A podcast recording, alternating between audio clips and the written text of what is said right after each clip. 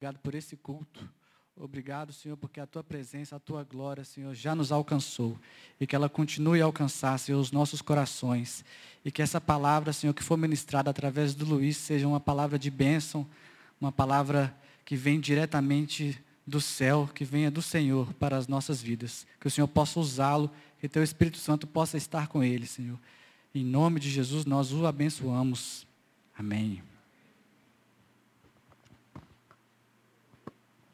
Boa noite, pessoal. Boa noite, mais fraco. Boa noite, pessoal. Uma alegria muito grande estar com vocês aqui nessa noite. Eu creio que todas as vezes que a gente tem a oportunidade de se reunir enquanto igreja, abrir a palavra de Deus, ler a Bíblia, há um grande potencial de Deus transformar alguma área da nossa vida que precisa ser transformada. Você crê nisso? Eu creio. Todas as vezes que você abre a palavra de Deus, há um grande potencial do Espírito Santo transformar algo na sua vida. E a área que o Senhor colocou no meu coração para falar hoje com vocês é sobre fidelidade a Deus. Ter fidelidade a Deus. Fidelidade a Deus no meio da Babilônia. E eu quero perguntar para vocês, e é uma pergunta retórica, não precisa me responder, mas responde no seu coração. O que é fidelidade? O que é fidelidade?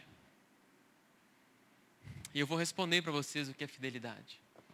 Para tentar ilustrar, fidelidade tem muito a ver com fé.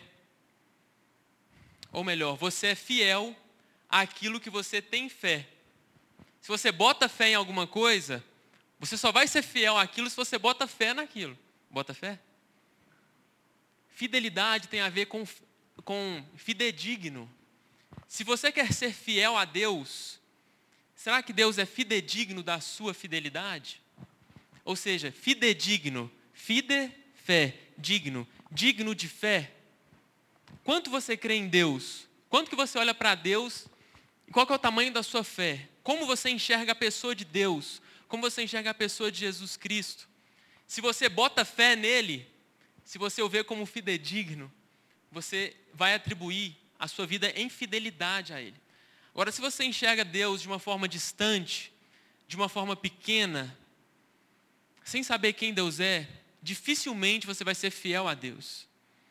E Deus quer que nós sejamos fiéis a Ele. Por que, que nós temos que ser fiéis a Deus? Por que, que você tem que ser fiel a Deus? É uma pergunta que você tem que se fazer eu creio que o principal motivo pelo qual nós devemos ser fiéis a Deus é porque Ele exige fidelidade de nós. Deus é fiel. Ainda que nós não sejamos fiéis, Ele permanece fiel, mas Ele exige de nós fidelidade. Ele exige de nós isso. Tanto que Ele fala que sem fé, sem botar fé nele, é impossível, impossível, não é difícil, é impossível agradar a Deus. E é muito interessante a gente pensar sobre isso.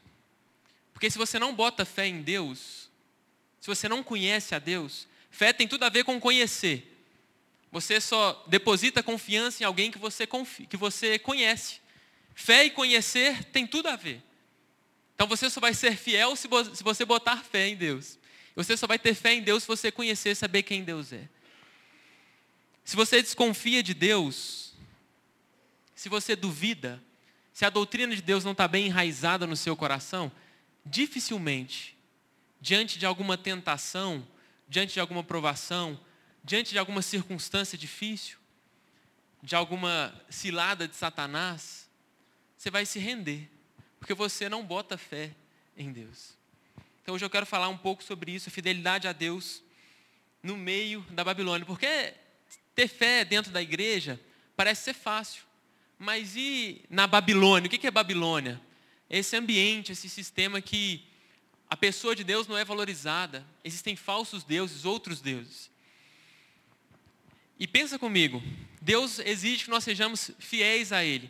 Temos que ter fidelidade ao Senhor. E tem áreas na sua vida que talvez você seja infiel ao Senhor. E a área que você é infiel ao Senhor na sua vida, provavelmente é na área que você desconfia da fidelidade de Deus se você desconfia da fidelidade de Deus, que Deus vai cumprir as promessas dele sobre a sua vida. se você não crê que a família é um projeto de Deus, se você não crê que a igreja é um projeto de Deus, e que Deus abençoa a família, que Deus abençoa a igreja, que Ele abençoa a casa, que Ele abençoa o casamento, o matrimônio, que Ele abençoa a santidade, se você não bota fé nisso, se nessa área você tem uma desconfiança para com Deus, vai ser exatamente a área onde você vai ser infiel a Deus. Deus não quer que nós sejamos infiéis a Ele. Quando você desconfia da fidelidade de Deus, é nessa área que você é infiel. Eu te pergunto mais uma vez: qual a sua visão de Deus? Quem é Deus para você? Se você desconfia que Deus não vai dar conta de suprir a sua necessidade de intimidade, se você desconfia que Deus não vai dar conta de suprir a sua necessidade de prazer, vai ser exatamente nessa área onde você vai ser infiel ao Senhor, porque você não bota fé. Vocês estão me entendendo? Deus exige isso de nós. Se você tem alguma desconfiança no seu coração de que Ele não vai suprir, então você vai confiar mais na força do seu braço, mais na sua pegada, do que na promessa e na fidelidade de Deus para com você. Então, antes de ler, eu quero orar. Antes de ler Daniel, nós vamos ler Daniel capítulo 1. Eu quero orar para que Deus fale conosco nessa noite. Vamos orar? Deus, muito obrigado pela tua palavra, Deus. Obrigado pela tua igreja. Obrigado por esta igreja, obrigado por essa juventude, Pai. Ser com cada jovem, cada adolescente aqui, Pai. Que a tua forte mão, que o teu Santo Espírito venha nos, nos convencer do pecado, da justiça e do juízo, Pai. Mas que o Teu Espírito Santo transforme vidas nesta noite aqui, Pai, em nome de Jesus, Pai. Deus, a Tua palavra, Deus, por meio do Teu Santo Espírito, há de transformar corações, ó Pai. E eu te peço que o Senhor gere no coração de cada um aqui, Pai, em nome de Jesus, um desejo, um apego ao Senhor, ó Pai, uma fidelidade ao Senhor. É a oração que eu te faço em nome de Jesus. Amém. Daniel capítulo 1. Nós vamos ler do versículo 1 até o versículo 21, mas eu vou parando, nós vamos entendendo devagarinho. Todo mundo já achou? Na minha igreja a gente fala assim, amém ou misericórdia. Mas isso, isso já está tão batido, né? Amém ou misericórdia. Amém. Daniel capítulo 1. Diz o seguinte a palavra do Senhor. No ano terceiro do reinado de Joaquim, rei de Judá, veio Nabucodonosor, rei da Babilônia, até Jerusalém e a sitiou. Antes da gente continuar lendo o texto, eu quero contextualizar para a gente entender, saber onde que a gente está.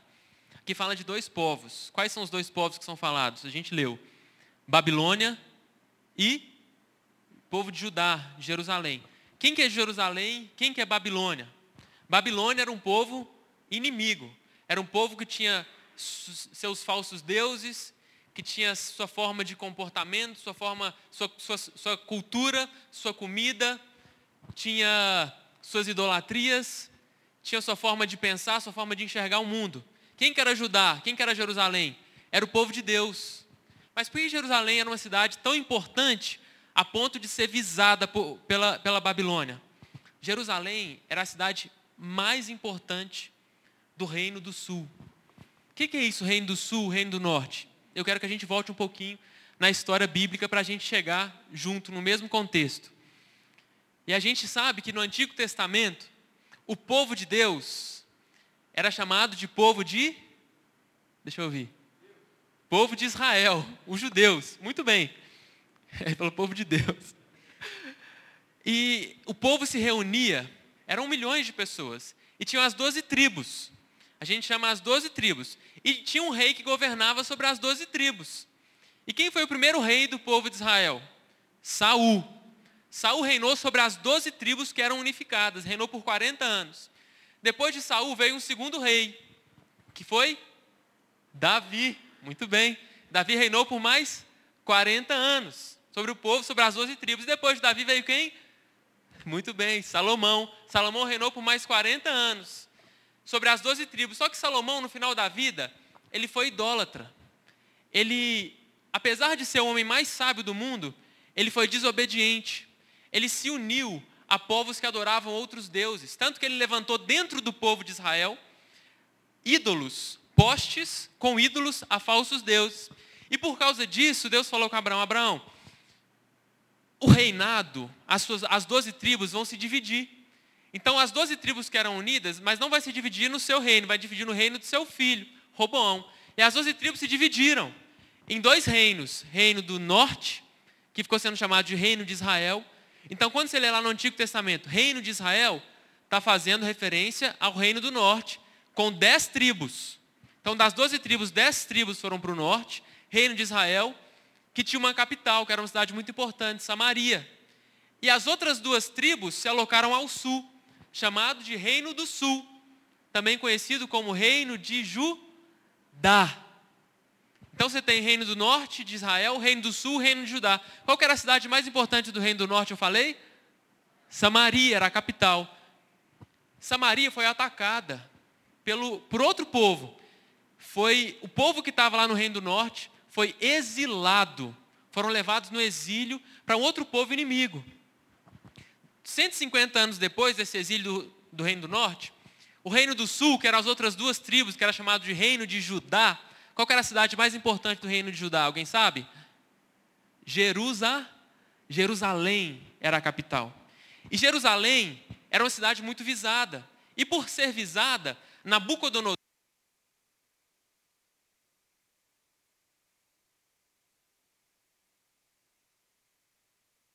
Obrigado, querido.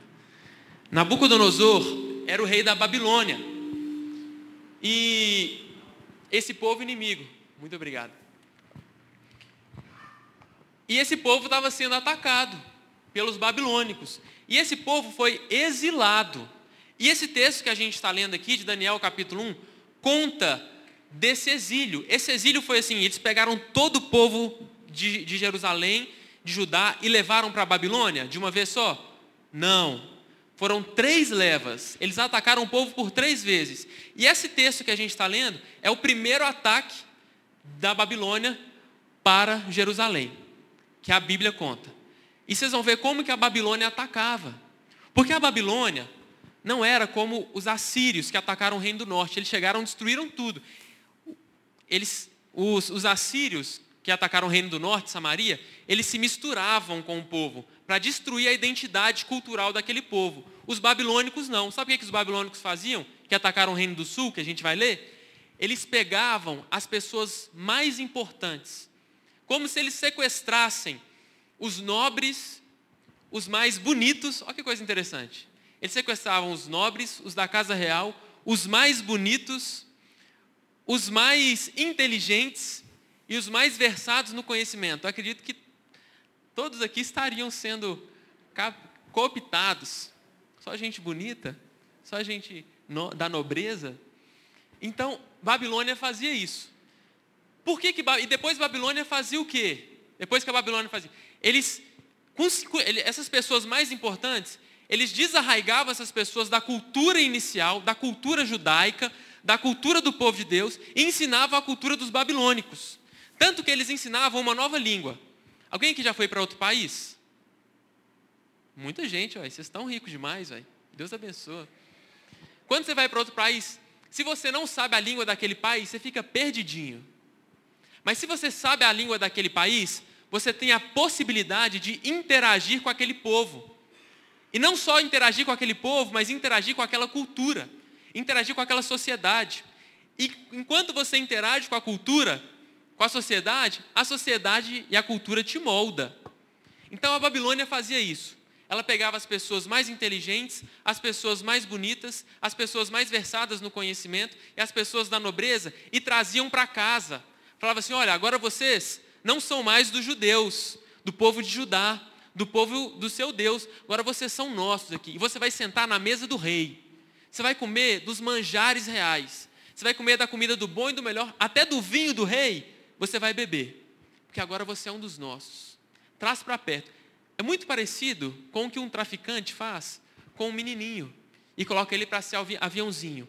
Fala assim: olha, você vai andar comigo aqui agora e eu vou te ensinar uma nova linguagem você vai pegar essa droga aqui e vai levar, e você vai ganhar dinheiro. Você vai ficar rico, você vai ter muitas mulheres. Ele começa a plantar no coração daquela pessoa uma nova maneira de enxergar o um mundo, uma nova cultura, uma nova sociedade. E Babilônia era isso. Babilônia oprimia por isso. Então nós vamos continuar lendo o texto. no versículo 2.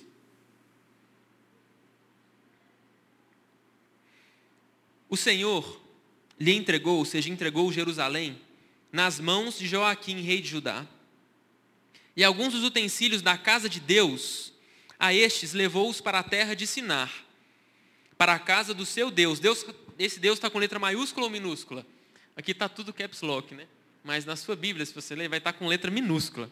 Do seu falso Deus. Está falando, olha, entraram na casa de Deus, no templo de Jerusalém, saquearam todos os utensílios e levaram para a Babilônia, para a casa de um falso Deus, e colocou esse tesouro lá na casa desse falso Deus. E o versículo 3 diz: Disse o rei a Aspenaz, chefe dos eunucos, que trouxesse alguns dos filhos de Israel, tanto da linhagem real como dos nobres. Aí quem que eram esses que eles levavam? Próximo versículo. Jovens sem nenhum defeito, de boa aparência, falei os bonitos, instruídos em toda a sabedoria, doutos em ciência, versados no conhecimento e que fossem competentes para assistirem no palácio do rei e lhes ensinasse a cultura e a língua dos caldeus. Qual era o objetivo de Nabucodonosor? Alguém já pescou aqui? Alguém chuta aí, quero ouvir. Qual era o objetivo de Nabucodonosor ao trazer essas pessoas mais importantes e colocar para comer na mesa do rei, para ensinar a língua e a cultura? Como? Lavagem cerebral. No, como que você chama? Gabriel. As influências da época. Babilônia faz isso. Babilônia tenta lavar, fazer uma lavagem cerebral, tenta influenciar, colocando o que tem de bom e do melhor na sua mão. E o texto continua. Entre eles, os que foram levados, ah não, mentira, versículo 5 agora.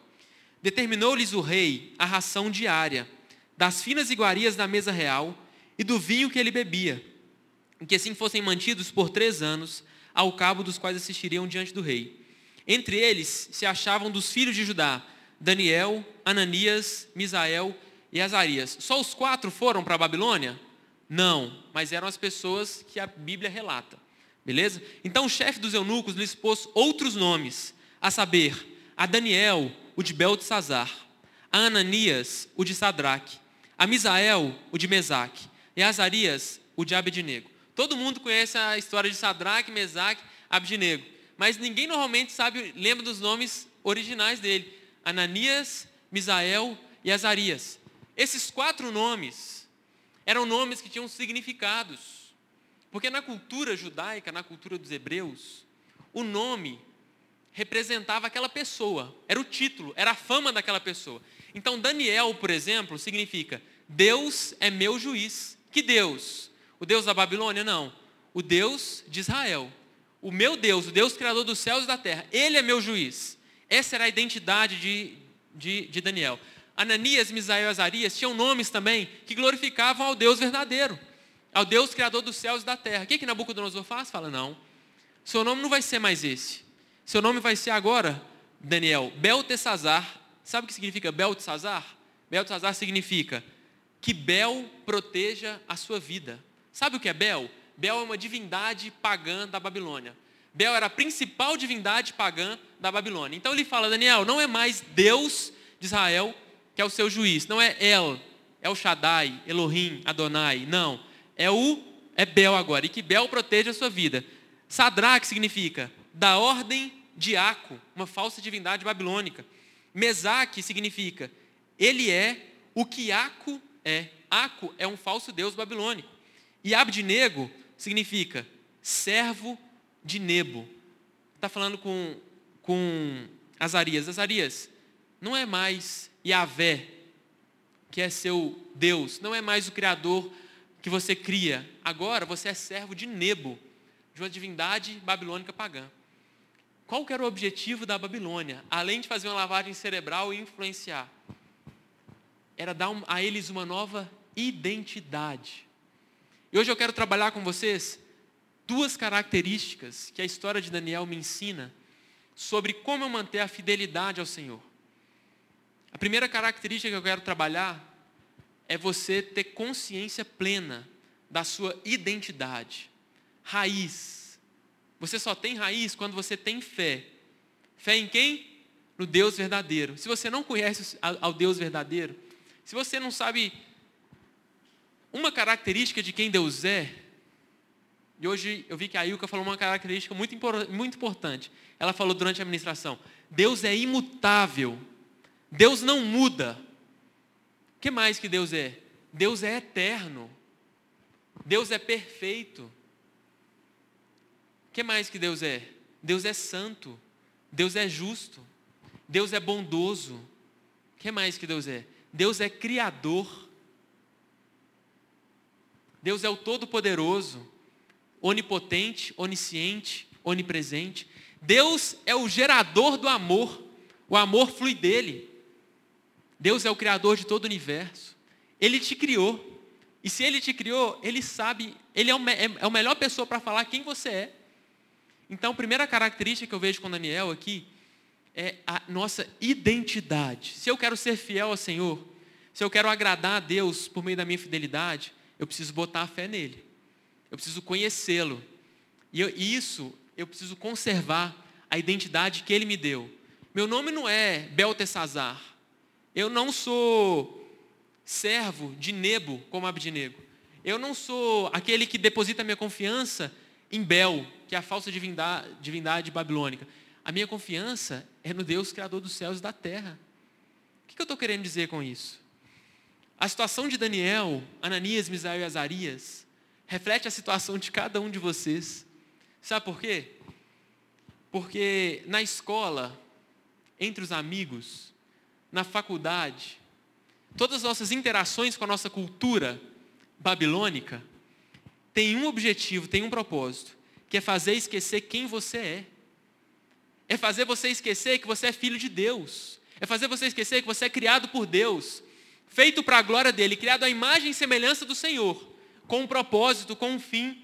Não uma pessoa jogada no mundo ao bel prazer, mas, joga, mas criada com um propósito, com um destino. Ele sabe quem você é. Você tem buscado a sua identidade no Senhor? Ou a opinião do seu colega sobre você é mais importante do que a opinião de Deus?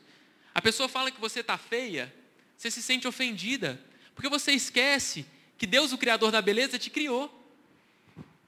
A pessoa termina um relacionamento com você e você começa a se entregar na mão de qualquer um ou de qualquer uma, porque você esquece que a família é propósito do Senhor, a família é projeto de Deus e que Ele cuide dela dessa área da sua vida. E se você deixar de botar fé em Deus, você vai ser infiel ao Senhor nessa área, porque você esqueceu da sua identidade. Mas Daniel não esqueceu, não. Daniel não esqueceu. As suas interações com a cultura babilônica atual tem um objetivo: fazer você esquecer quem você é, fazer você esquecer quem Deus te criou para ser, fazer você esquecer da sua identidade, fazer com que você se torne um mundano, te amolde ao padrão, não ao padrão de Deus, mas ao padrão do mundo. Daniel, ele foi sequestrado de Jerusalém, de Judá, um lugar onde ele adorava ao Deus verdadeiro e foi levado para a Babilônia. Eu fico pensando, o que passou pela mente de, de Daniel. Na, na, na, minha mente passaria: será que eu estou adorando ao, ao Deus verdadeiro? Porque meu povo está perdendo a guerra. O templo lá está sendo saqueado. Será que o meu Deus é o Deus verdadeiro? Se ele não conhecesse a Deus, se ele não tivesse relacionamento com Deus, esse seria a primeira semente de dúvida, de conflito no coração que Satanás plantaria no coração dele. Satanás planta sementes de dúvida no seu coração, de confusão, quando você não sabe quem Deus é. É por isso que muita gente se afasta da igreja, não sabe quem Deus é, esquece de quem Deus é. E o mundo faz isso. Hoje em dia, a Netflix, Hollywood, a Disney, o Prime, doutrinam o mundo. Eles querem falar o que é família. Eles querem falar o que é ser homem e o que é ser mulher. Ou melhor, querem falar que não existe um padrão de homem e mulher. E essa interação com esse tipo de cultura tem um, um, um propósito: fazer você esquecer da cultura de Deus. Daniel foi levado, jogado do povo de Deus para um povo de um falso Deus. Mas ele sabia que ele não era andarilho, que ele estava andando sem rumo, que ele estava sendo guiado por outras pessoas. Não, ele sabia que ele era peregrino ele não era andarilho, ele era peregrino, ele sabia o destino final dele. Ele sabia que ele era, um cidadão que vivia nessa terra, mas que Deus criou ele para um propósito maior. Porque se, se a sua esperança está para as coisas só dessa terra, você é um miserável, é o que o apóstolo Paulo fala. Não sou eu que estou te chamando de miserável, é a Bíblia. Se você coloca a sua esperança somente nas coisas dessa terra, na matéria, ah, vou morrer, vou para debaixo, para sete palmos abaixo da terra, e não tenho esperança nenhuma de vida eterna, será que o céu é real? Se essa dúvida passa no seu coração, talvez você esteja um pouco distante de Deus. Porque quem tem relacionamento com Deus é aquilo que C.S. Lewis fala. Eu posso ter muitas dúvidas, mas todas as minhas dúvidas morrem quando eu estou na presença de Deus. Quando eu vejo a face dele. Eu não estou falando de forma literal, mas quando você se encontra com o Senhor e o Espírito Santo te convence de que Ele é real, de que Ele fala com você, Ainda que você tenha dúvidas sobre qualquer coisa de quem Deus é, essa dúvida morre na presença de Deus, porque você se encontrou com Deus que criou todas as coisas. Ainda que você esteja andando sem rumo, sem um destino, sem um propósito, eu quero te falar que Deus não te criou sem rumo, sem destino, sem propósito. Você não é andarilho, você é peregrino. Qual que é a diferença? O peregrino, ainda que ele esteja numa terra estranha, ele sabe para onde ele vai. Ele sabe qual é o destino dele. E Jesus falou que o seu destino é o quê? É o céu. Tanto que ele falou: Deixo-vos a paz, a minha paz vos dou, não vou lá dou como o mundo a dá. Portanto, não se turbe o vosso coração, nem se atemorize. Crede em Deus, crede também em mim, Jesus falando. Na casa de meu pai há muitas moradas. Se assim não fosse, eu não teria dito a vocês, porque eu vou preparar lugar. O que, que ele está falando? Na casa de meu pai há muitas moradas. E se você crê em mim, Ainda que você morra, você viverá. Porque aquele que nele crer não vai perecer, mas terá a vida eterna. É o que Jesus falou. Primeira pergunta que eu te faço, aliás, primeira não, né, que eu já fiz algumas, mas direta de aplicação, quem você é? Quem Deus te criou para si? Quem, ou melhor, quem Deus é? Porque você só vai descobrir quem você é quando você souber quem Deus é. Porque se você não souber quem Deus é, uma pessoa vai te tratar de uma forma inferior, vai te tratar como um qualquer. Um menino que não sabe o valor de uma mulher, vai te tratar de forma como se você fosse um objeto, e você vai se sentir um objeto mesmo, porque você não sabe quem Deus é, você não sabe quem Deus te criou para ser. Então o desafio é: quer ser fiel ao Senhor?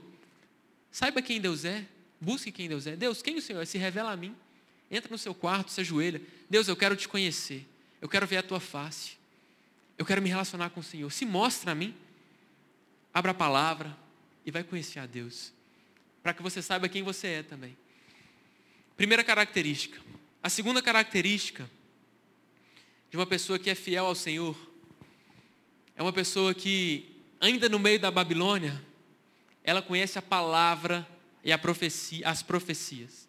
Primeira característica de quem é fiel ao Senhor tem uma identidade bem firmada, como Daniel tinha. Ainda que tentem mudar o seu nome, ainda que tentem te desarraigar, te desconectar das suas raízes de fé do Senhor, você fala: não, meu Deus não é Bel. Meu Deus é o Deus criador dos céus e da terra. E eu sei de onde eu vim, eu sei para onde eu vou. Eu posso estar passando por uma circunstância diversa. Eu posso estar sequestrado na Babilônia. Mas eu sou filho de Deus. E meu lar é o céu. Eu não estou vivendo aqui de forma aleatória, à toa, como a cultura humanista ateísta prega como o evolucionismo prega. Eu estou vivendo aqui, mas o meu destino é o céu. Eu amo o meu Senhor. Segunda característica, para você ser fiel ao Senhor, você precisa conhecer as profecias de Deus. Ou melhor, a principal profecia e a palavra.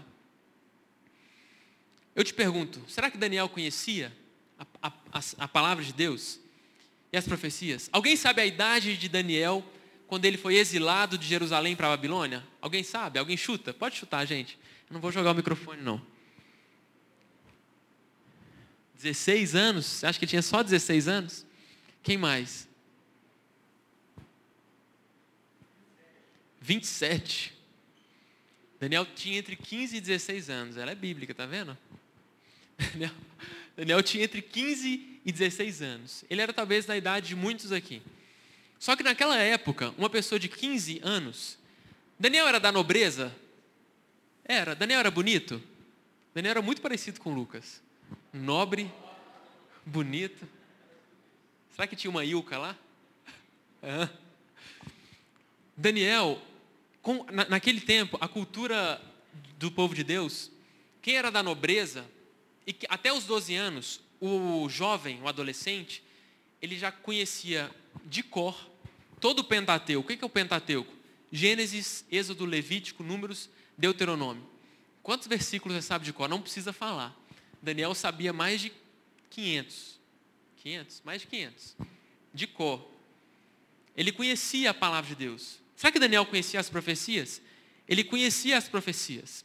E no Antigo Testamento, tinham profecias que falavam que o povo de Deus, o povo de Jerusalém, de Judá, ia ficar exilado, ia ficar, e fala quanto tempo o povo ia ficar exilado. Abra sua Bíblia em Jeremias, capítulo 25. Versículo 11. Esse texto foi escrito muitos anos antes.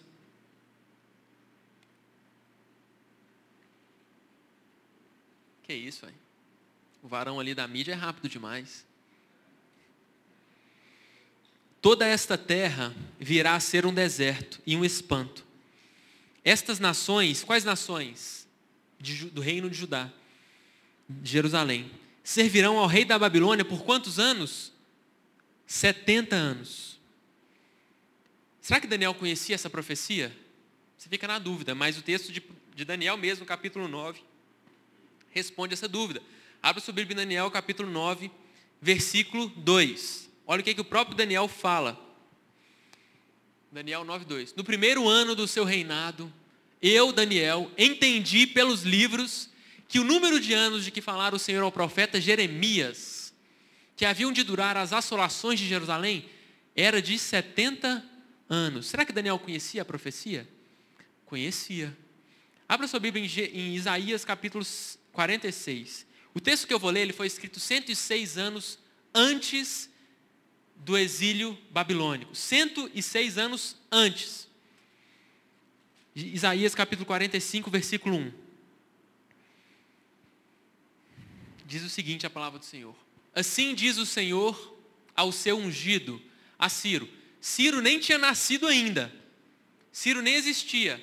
Ciro veio a existir 106 anos depois, mas a Bíblia, por meio do profeta Isaías, já contava a profecia a Ciro, a quem tomo pela mão direita, para abater as nações ante a sua face, e para descingir os lombos dos reis, e para abrir diante dele as portas, que não se fecharão. Eu irei adiante de ti, endireitarei os caminhos tortuosos, quebrarei as portas de bronze, e despedaçarei as trancas de ferro.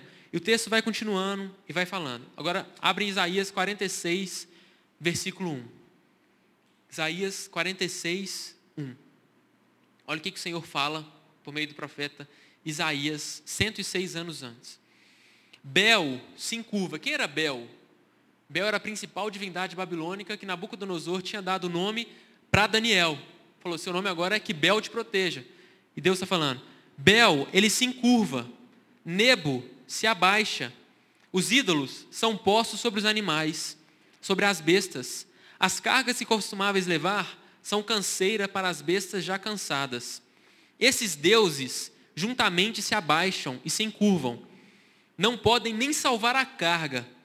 Eles mesmos entram em cativeiro. Ouça-me, ó casa de Jacó, e todo o restante da casa de Israel. Vós, a quem desde o nascimento eu carrego e levo nos braços, desde o ventre materno, até a vossa velhice, eu serei o mesmo, imutável, e ainda até as, as cãs, aos cabelos brancos, eu vos carregarei já o tenho feito. Levar-vos-ei, pois carregar-vos-ei e vos salvarei. A quem, vocês me, a quem vocês vão me comparar para que eu lhes seja igual? E que coisa semelhante vocês vão confrontar para comigo? Os que gastam o ouro da bolsa. E o texto vai continuando e continua, e continua falando daqueles que se inclinam a falsos deuses. E o versículo 9 fala o seguinte: Lembrem-se das coisas passadas, da antiguidade, que eu sou Deus e não há outro. Eu sou Deus e não há outro semelhante a mim. Desde o princípio, eu anuncio o que há de acontecer. Desde a antiguidade, as coisas que ainda não sucederam. Eu digo: o meu conselho permanecerá de pé. farei toda a minha vontade. Eu chamo até a ave de rapina lá do Oriente e de uma terra longínqua. O homem do meu conselho, eu o disse e eu também o cumprirei. Eu tomei este propósito, eu também o executarei. Ouça-me vocês, os que são obstinados de coração, que estão longe da justiça. Eu faço chegar a minha justiça. Não está longe de mim, não está longe a minha salvação. Ela não tardará. Eu estabelecerei em Sião o livramento e em Israel a minha glória. Eu te pergunto, Isaí, Daniel conhecia a lei de Deus? Daniel conhecia as profecias do Senhor? Ele sabia que o nome que Nabucodonosor queria dar para ele era de uma falsa divindade. Ou seja, ele não queria se adentrar na cultura babilônica. Ele não queria se amoldar ao padrão babilônico. Por quê? Ele sabia quem eles eram. Segunda característica, por que, que ele não quis se amoldar ao padrão babilônico? Porque ele conhecia e cria nas profecias. Sabe quantos anos o povo de Deus ficou exilado na Babilônia? 40 anos. E Daniel ficou desde o primeiro perdão, 40 não, 70 anos. Daniel ficou desde o primeiro ano até o último ano lá. Tanto que no versículo, a gente leu Daniel capítulo 1, né? Eu volto lá. Daniel capítulo 1, versículo 21, fala: Daniel continuou lá na Babilônia até o primeiro ano do rei Ciro, aquele rei que Deus ia levantar, que Isaías falou. Daniel ficou lá até o rei Ciro chegar e levar o povo de volta para Jerusalém. Eu te pergunto, você conhece a palavra de Deus? Você tem se empenhado em saber quem Deus é? Você tem se esforçado em conhecer as profecias? Ou melhor, você conhece a principal profecia, a principal promessa que Deus tem para a sua vida? Qual é a principal promessa que Deus deixou para nós? Qual a principal promessa? A principal promessa que Deus deixou. E você precisa andar na sua vida olhando para ela. É a promessa da vida eterna. Ah, Guto, eu devo viver igual um, aquela pessoa que vive nas nuvens. Não. Mas assim como Jonathan Edwards falou, foi o principal teólogo, pastor dos Estados Unidos, que os Estados Unidos já teve, ele falava: Senhor, grave a eternidade nos meus olhos grava a noção da vida eterna nos meus olhos. Porque se assim for, eu vou andar na terra de uma forma diferente. Os homens que mais tocaram a terra durante a história da igreja cristã foram os homens que criam que Jesus ia voltar naquele tempo. Eram os homens que tinham os olhos nos céus, que ansiavam pelo céu, ansiavam pela vida eterna. Vocês já ouviram falar dos morávios? Os irmãos moravianos? Os irmãos moravianos, Olha o que eles fizeram. Tem uma história de dois jovens. Eles eram muito jovens, talvez da idade de muitos aqui. Eles ficaram sabendo de um povo que ia ser levado como escravo, porque naquele tempo dele, século XVIII, tinha escravidão. Para uma ilha, para o povo, aqueles escravos, eram dois mil escravos, eles iam passar o restante da vida deles numa ilha, trabalhando. E, ele, e eles pensaram: será que aquele povo conhece a Jesus? Será que tem alguém naquele meio que vai falar de Jesus para eles? Sabe o que eles fizeram? Eles se venderam como escravos para passar o restante da vida deles exilado naquela ilha como escravos. Sabe para quê? Para pregar o evangelho para aquele povo. E com o dinheiro que eles ganharam da venda, eles pagaram as próprias passagens para ir para a ilha.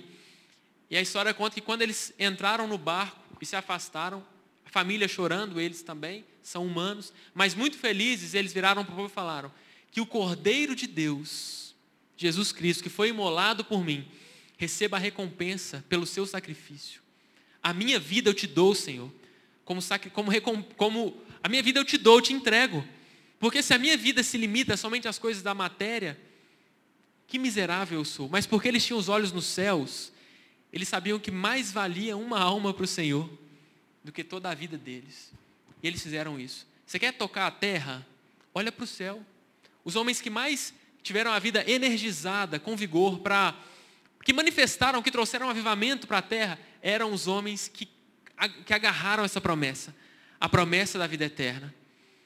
E o apóstolo João fala isso, 1 João capítulo 2, que fala assim, 1 João 2, 24, fala assim, permaneça em vocês o que vocês ouviram desde o princípio.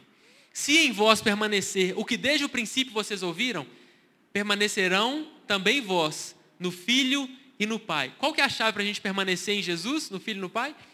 Uma palavra tem que permanecer em nós. Olha, permaneça em vós o que desde o princípio vocês ouviram. Se em vocês permanecer o que desde o princípio vocês ouviram, assim permanecereis também vós, no Filho e no Pai. E o versículo seguinte fala: E esta é a promessa que ele mesmo nos fez, a vida eterna. Se essa promessa da vida eterna permanecer no seu coração, é uma chave para você permanecer em Jesus. Sabe por que, que muita gente deixa de ser fiel ao Senhor? Primeiro, porque não conhece a Deus. Não sabe quem Deus é. Pode ter crescido na igreja, pode ter crescido em um lar cristão. Mas será que já experimentou da presença de Deus? Sabe quem Deus é? Sabe quem Ele é em Cristo? Segunda característica, você precisa conhecer a palavra e a profecia do Senhor. Daniel conhecia, sabia quem ele era.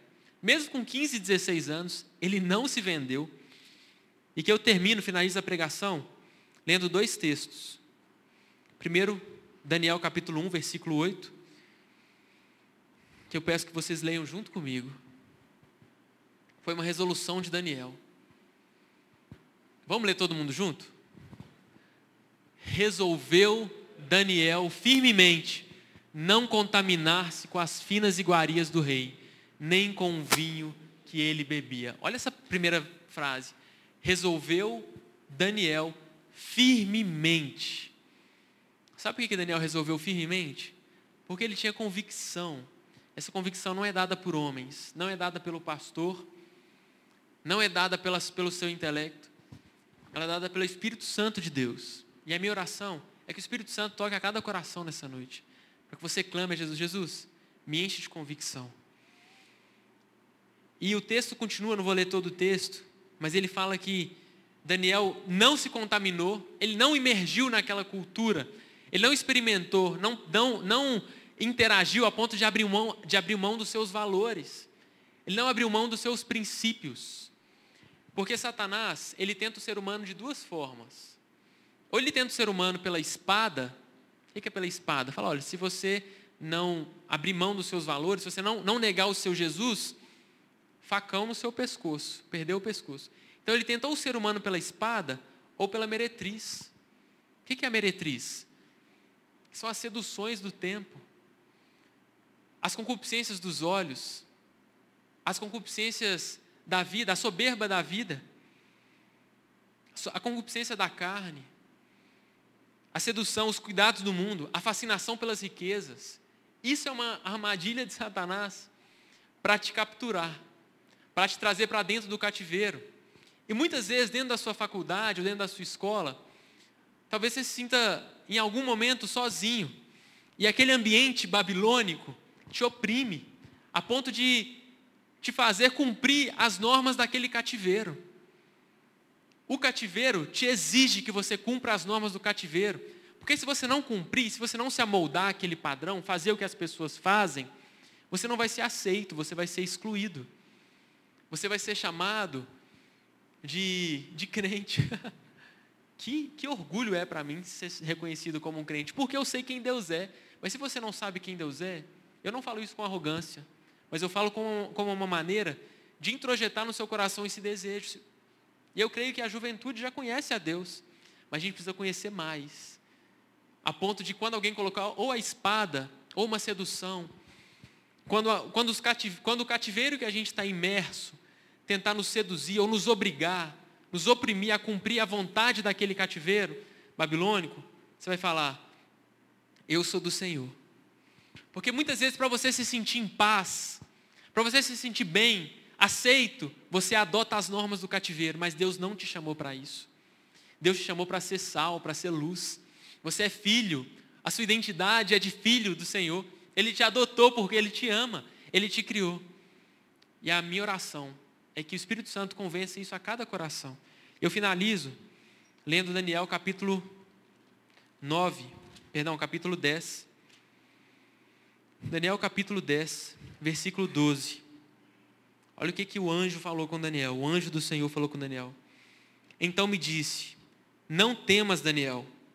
Desde o primeiro dia em que você chegou na Babilônia, em que você aplicou seu coração, que você resolveu firmemente não se contaminar, mas você aplicou seu coração a compreender e a humilhar-te perante o teu Deus, foram ouvidas as tuas palavras. E é por causa das tuas palavras, Daniel, é que eu vim. É que eu vim. Eu não sei se a equipe de louvor vai cantar mais algum louvor. Então eu quero finalizar orando. Mas quero finalizar te desafiando a você ter a mesma resolução de Daniel. Deus, ainda que o cativeiro esteja me oprimindo, me obrigando a cumprir as normas do cativeiro, para que eu, e você esteja tentado a se, para se sentir em paz, se amoldar, entrar naquela turma que desonra o Senhor. Lembra do que Davi falou? Eu escolho caminhar perto do Senhor, não me assentar na roda dos escarnecedores, mas eu sei quem Deus é. Lembra da promessa do Senhor. Eu quero te desafiar, te convidar a orar nesse momento, a baixar sua cabeça, fechar os seus olhos.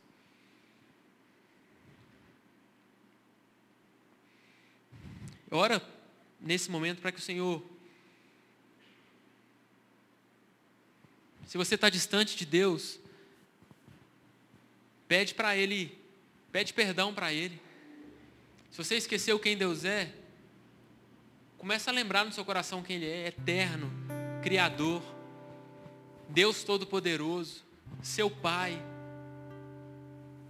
Se você teve às vezes uma falta de paternidade, lembra quem é seu Pai, Deus Criador dos céus e da terra, Deus Criador, Deus Todo-Poderoso. Começa a orar e falar com Deus, pede perdão pelos momentos que você se afastou dele.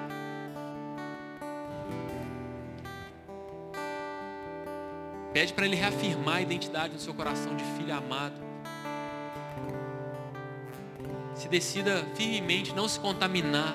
Se você está tentado, iludido, ludibriado pelas mentiras dos falsos deuses, lembra quem é seu Deus quem é seu pai, para que, que ele te, te criou.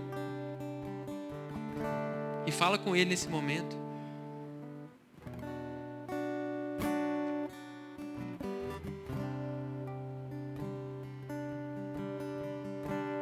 Vou te dar dois minutos para você orar no seu lugar aí.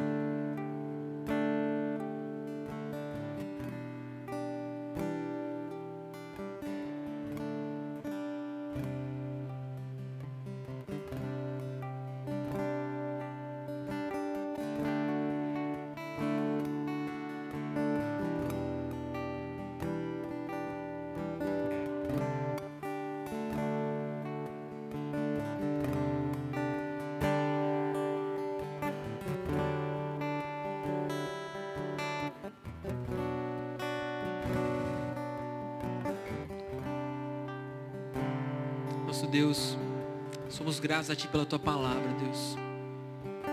Obrigado porque o Senhor nos conforta, mas o Senhor também nos confronta, Pai.